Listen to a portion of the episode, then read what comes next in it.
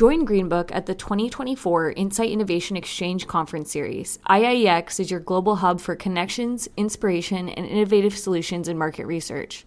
Visit greenbook.org/events to learn more about events in Asia, the Americas, and Europe. Use the code podcast for 20% off general admission on all upcoming events.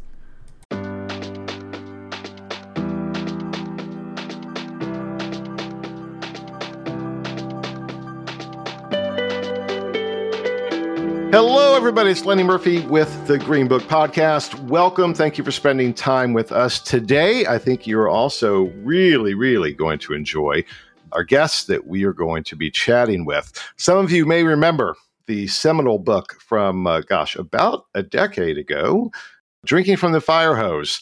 Well, that was not the end of the story. So today we have the authors of Drinking from the Fire Hose, as well as their new third compadre, who is contributed to a new book, Decisions Over Decimals Striking the Balance Between Intuition and Information.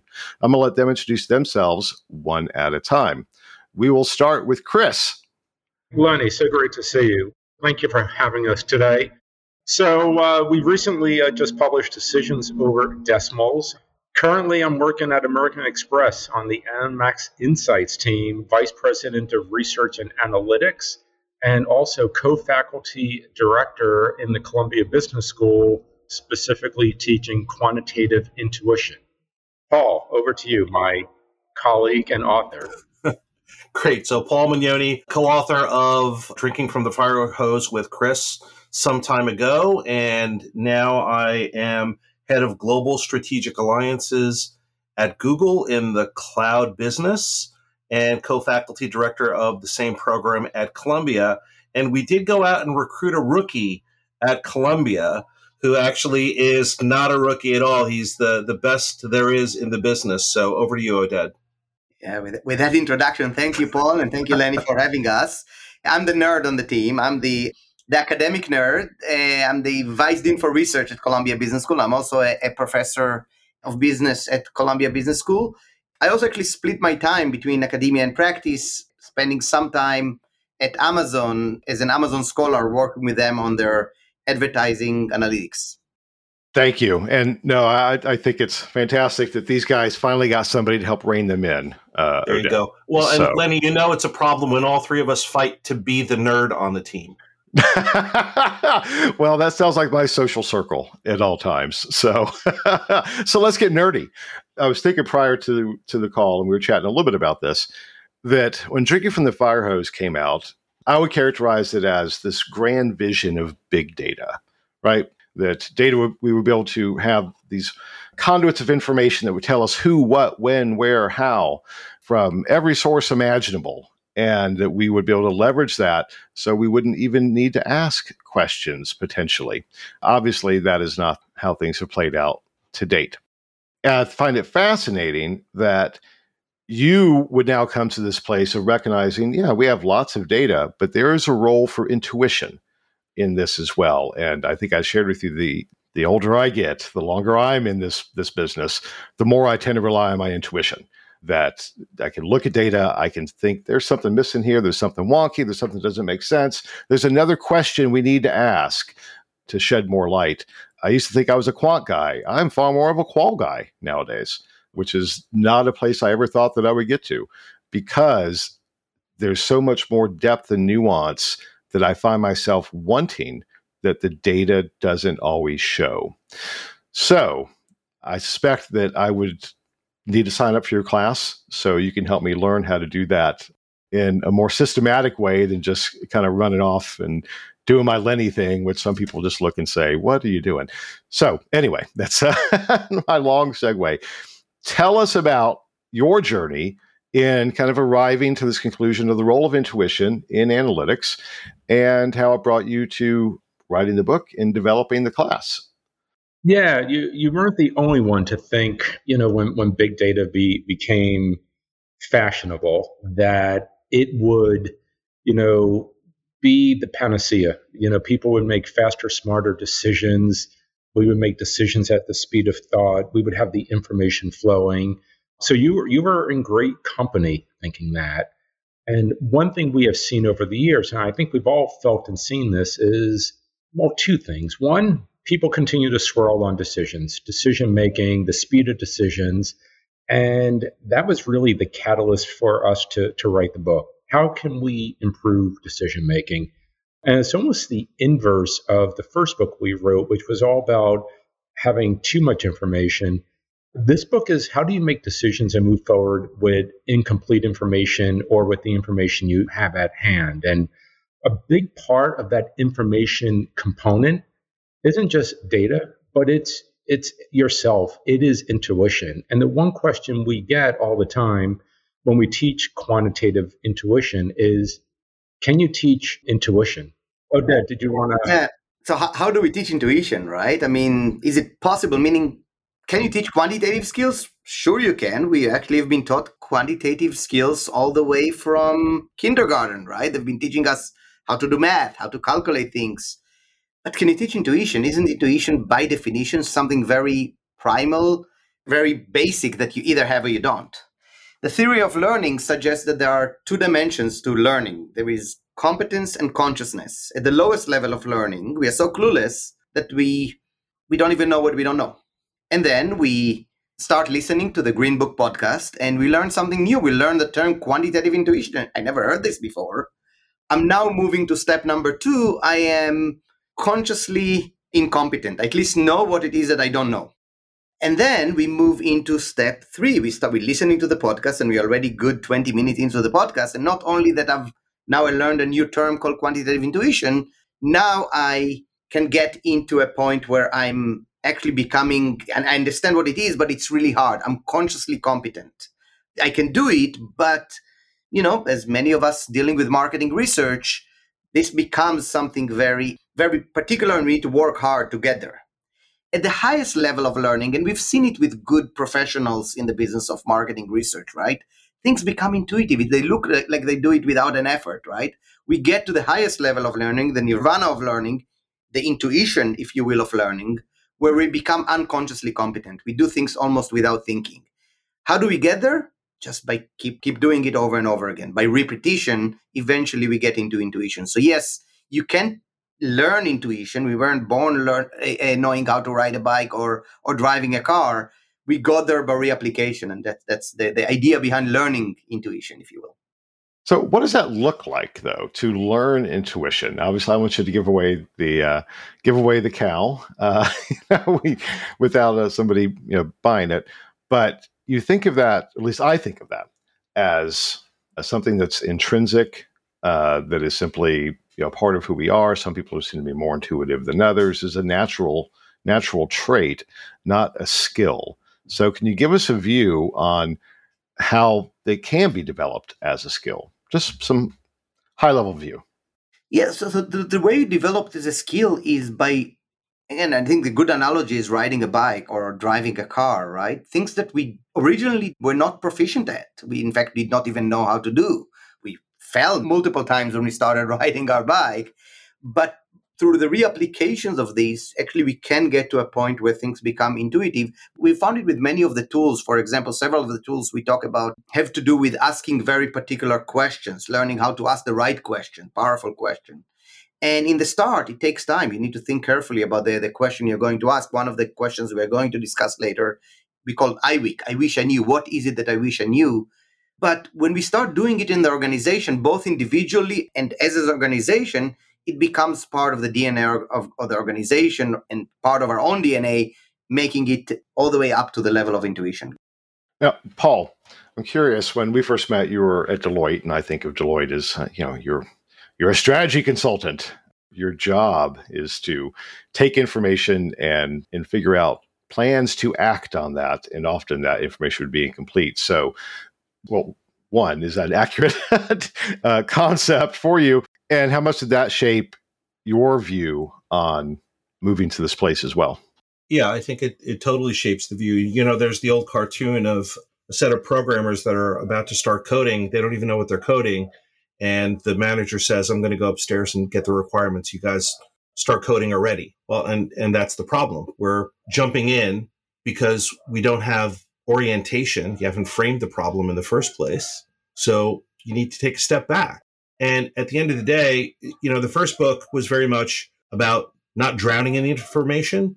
This second book is about navigating the ambiguity, which the era that we're in, there's more and more ambiguity. And what happens with ambiguity? People get nervous, people get afraid, and they retreat to a comfort zone. Some people say, look, a spreadsheet. I know exactly what to do with spreadsheets. And they just dive in. Do you know what you're solving for? Other people say, look, you know what? I just have good instincts. I'm going to listen to my instincts. And the fact is, a good decision maker, if you really pay attention, if you look at the examples that you know that are around you, a good decision maker balances both. Yeah. So, how much has the last two years helped shape this concept? Because I think back to you know the beginning of 2020, and there was so much happening, and such a struggle for everyone to get their hands around what was going on. The data simply wasn't available yet in so many ways. And you know, every norm we thought that we could rely on suddenly was out the door. You know, we had to start from scratch and across almost every business issue. But yet, the need to make decisions was still there. The need to make a decision couldn't rely upon waiting until we had the information. Did that help give some impetus to you guys realizing that, hey, it's time to tackle this. There needs to be a balance between using information and you know, kind of trusting your gut in in a more focused way. Well, I think it very much gives some crystalline examples. Let me ask two sample questions. Is COVID over? How do you know? Is a recession about to happen? How do you know? Right? And and yet every single day people go about their lives they get on flights, they make financial investments and choices because they have to navigate. And I, w- I would add to it that they, so the three of us have been thinking about it way before COVID. We've been teaching this way before COVID.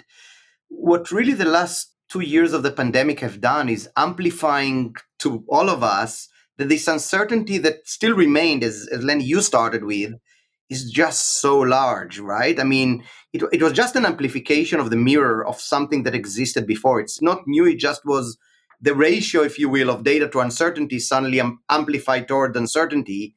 But we did have the uncertainty even before. Data never eliminated all of the uncertainty. Judgment was always needed. It's just that the, the ratio has changed. Chris, I'd love to get your take on that as well. So I think, you know, the last two years really amplified how we had to move forward without having perfect information. And we did. And we made decisions. And I think the other learning that we have seen from that is you know what? The challenge is can you and do you feel comfortable with reversing those decisions? And what is the reversibility of that decision? Because there would be new information, you know, coming out, you know, the, the next day, the next week that you would learn.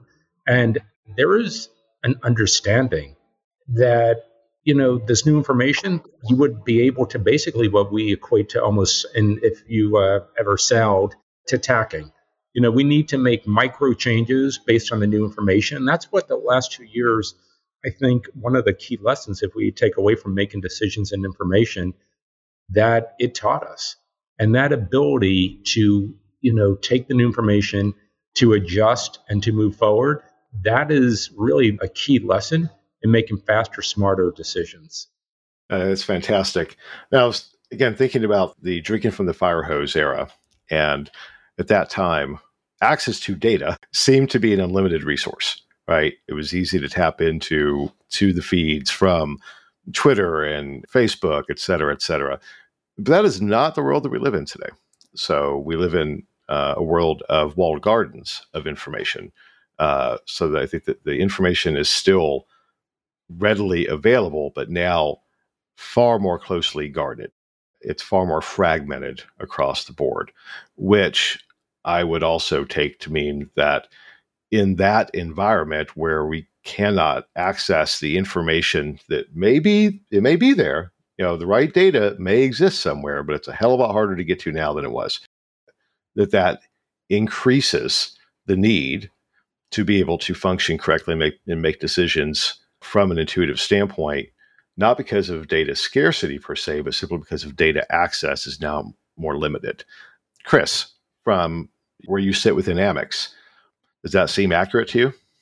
Yeah, so I mean, you mentioned the socials, and there's so much information that obviously flows over there, and it's just become integrated in, into what we do. But you know that, so it's not necessarily from an Amex point of view. I look at it from trying to understand the market point of view and really take the temperature and pulse of of the market, however you define that, whether it's customers, consumers, understanding the dynamics. So I would say that information is is existing, but you know, I think we're also much smarter consumers of data on how we what we take in from where, and we are starting to organize and compartmentalize it in, in a different way, and not treating it all as as equal. Paul, I know you may have a, a perspective on this. Well, I would just add, since you brought up the first book again, Lenny. Back then, we talked about volume, velocity, variety great. Nowadays, you need to also think about volatility and verity, right? Is the information going to be there when you need it? By the way, is it true? Especially nowadays, is it true? So all that just adds to the ambiguity. And the whole point of decisions over decimals is that you as a business professional and frankly in your personal lives need to build a toolkit for yourself so you can navigate through all this. And so we walk through a variety of techniques to give you those navigational tools. You know, I, I used to teach marketing research at Columbia, I mean, for many years. And we used to, the way we used to teach marketing research is you have a business problem, and now you go and you write the survey or write your data, whatever data collection instruments, and eventually you get your data. The world has actually shifted on us in a way that the data now exists before the business problem came about. It exists somewhere in some data lake. And our goal now is not necessarily to write the survey or to, but actually to find the right fishing rod to fish the data out of the right data lake, right? Which means that what we really need now is we need to think about to put judgment into and be very purposeful about what data am I going to get as opposed to let me just open the fire hose and, and drink. And that's where truly quantitative intuition come about. I need to employ judgment in looking for the right pieces. And that comes more from management leadership, what some of us think about as, as intuition to say, I want to get this, this, and this table as opposed to whatever exists on the internet from Statista. And that's where where really the, the, the role of being very precise about what is the problem that we are facing, what we call in the book, focusing on the essential question, the essential problem. Now, you developed a framework for this called uh, I Wish I Knew, the I Wish I Knew Knowledge Matrix, which I assume is kind of central to to this. Who wants to describe the I wish I knew matrix? Yeah, I'm, I'm happy to kick it off, Lenny and Paul or Oded. Feel free to jump in.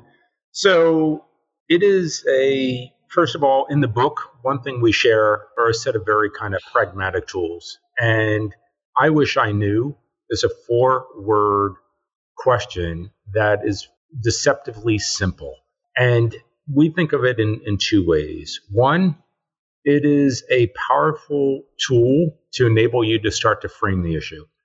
And you go to your business partners, your stakeholders, your clients, and you ask them a very simple question What do you wish you knew? It is that straightforward. And the output of that are a series of questions that, if you know, what do you wish you knew if I could answer it tomorrow, if I could answer it by the end of this week? What is that essential piece of information that if I could get it for you, or that essential question that if I could answer for you, will enable you to move forward? And the output of IWIK are a series of, of questions. I wish I knew this. I wish I knew that. And it does a couple unique things for you as the researcher, as the analyst. One, it starts to tell you what is critically important to that stakeholder. Two, it also starts to highlight their knowledge gaps and also their their agenda. And it also points to, you know, where they have appetite, you know, in terms of time, risk, some of the things Paul was talking about in terms of, look, I need to know this in order to move forward. So when you think about IWIK, it is simply a tool to enable you to frame the problem in a very short and quick and effective way. We dedicate a whole chapter to it in the book. In fact, we spend a half day on it in the program at, at Columbia.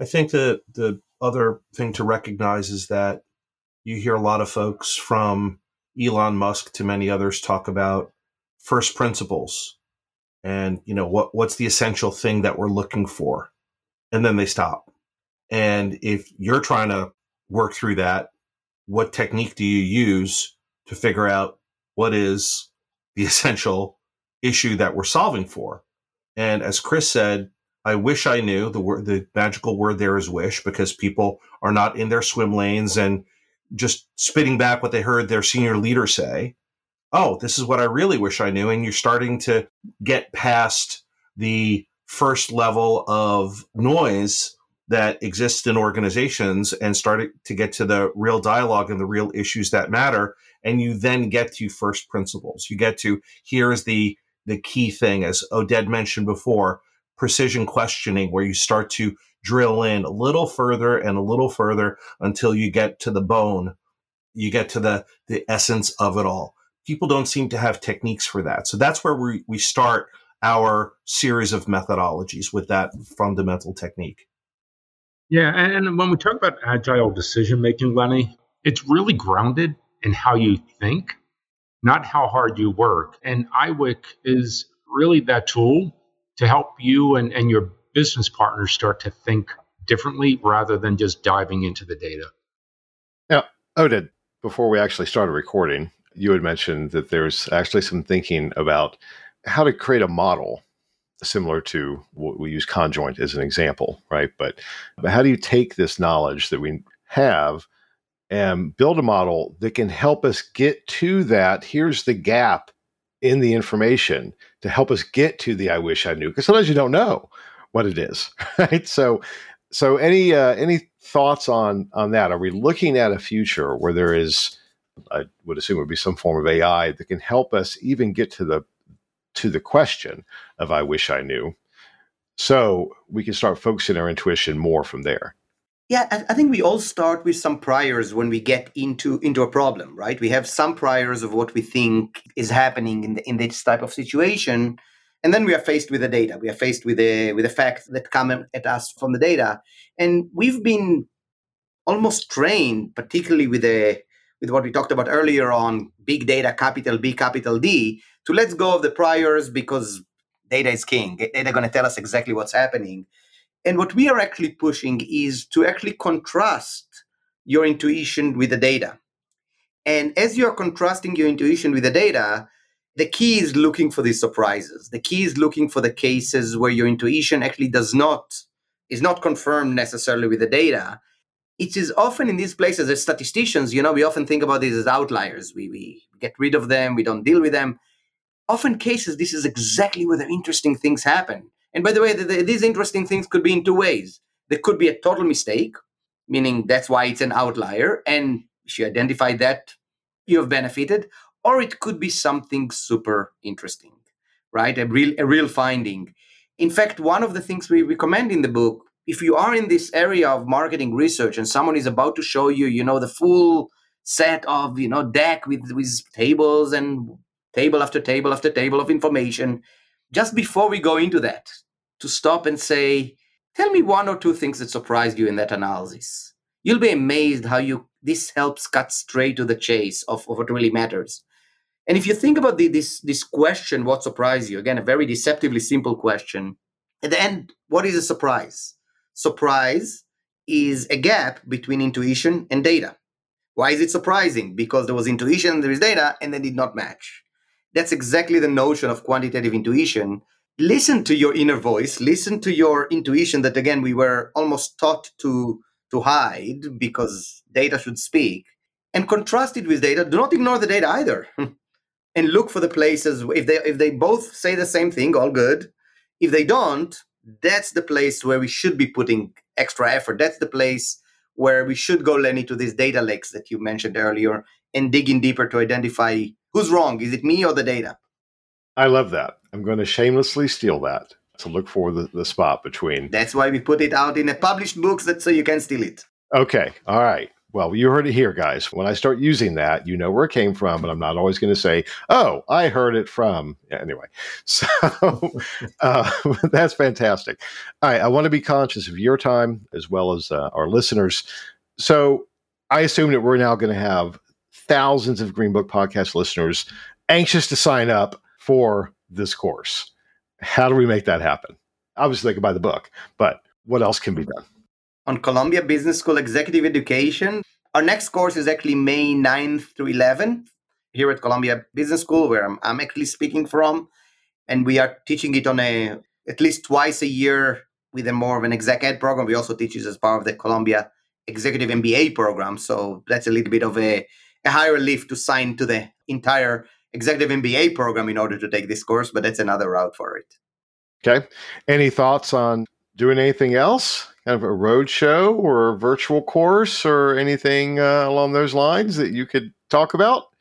Lots of thoughts, but nothing firm yet. I will will put it out here that there is space on the stage of IIEX anytime you want it, and as much space as you want. Hint, hint, hint. So feel free to follow up. I mean, seriously, I think this is something that we don't talk about enough in the industry, right? We, we've always had this dichotomy of quant and qual, which could be this this separation between kind of intuition and data driven. And I've thought for a long time that we need to be a little more holistic in our approach. And by God, you guys have defined that, and I think that's uh, it's important for our industry. I think it's also important for the world. So I'll give you one more line to steal um, a sentence that we keep saying information and intuition are not oxymorons. So consistent with exactly what you said.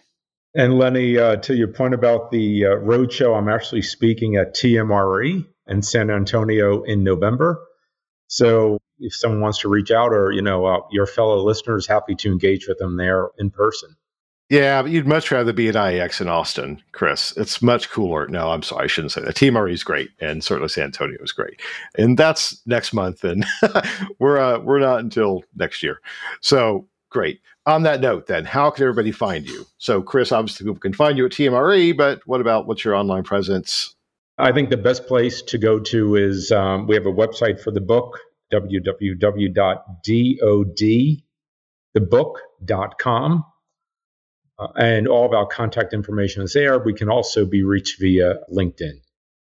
Paul, you want to throw any other anything else out there? Twitter, any other ways for people to reach you, engage with you? No, the, those those are the main ways. Right out there on Twitter, we're looking to build a tribe of better decision makers. So connect up with us. All right, Oded, final thoughts. By all means, looking forward to interact with anyone who's interested in how do we bring these two seemingly oxymorons together the information and intuition. How do we make better decisions make better marketing research by not relying only on the data but also on, on some judgment? Well that's fantastic and i would love to have you guys back and talk more about this. Again i think it's it's an important an important conversation to continue to have. Thank you for starting it. Thank you for continuing to be thought leaders for all of us to think about how we make better decisions. So Anything else you want to say before we wrap just, up? Just thank you, Lenny. Pre- appreciate this time. Always appreciate uh, connecting you and connecting with you and what Green Book does for for this industry. So so thank you. Oh, thanks, Chris. I love you too.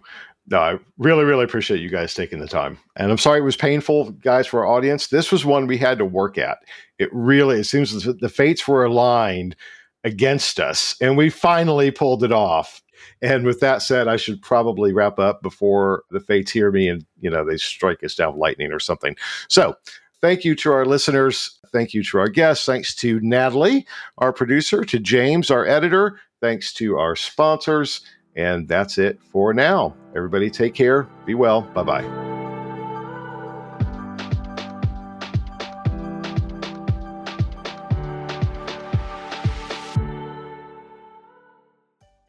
Join Greenbook for the 2024 Insight Innovation Exchange. This global conference series, also known as IIEX, is where connections are made, inspiration is found, and innovative solutions are discovered. With more than 90% of attendees using IIEX insights to shape strategic business decisions, the return on investment is undeniable. Whether you're in Asia Pacific, North America, Europe, or Latin America, IIEX is your gateway to the latest market research best practices, tech innovation, and strategies for transporting insights into action. Nurture your career and business with insights from across the globe. And here's a bonus use the special code PODCAST to save 20% on general admission for all IIEX events. Visit greenbook.org slash events today to learn more and register. See you there.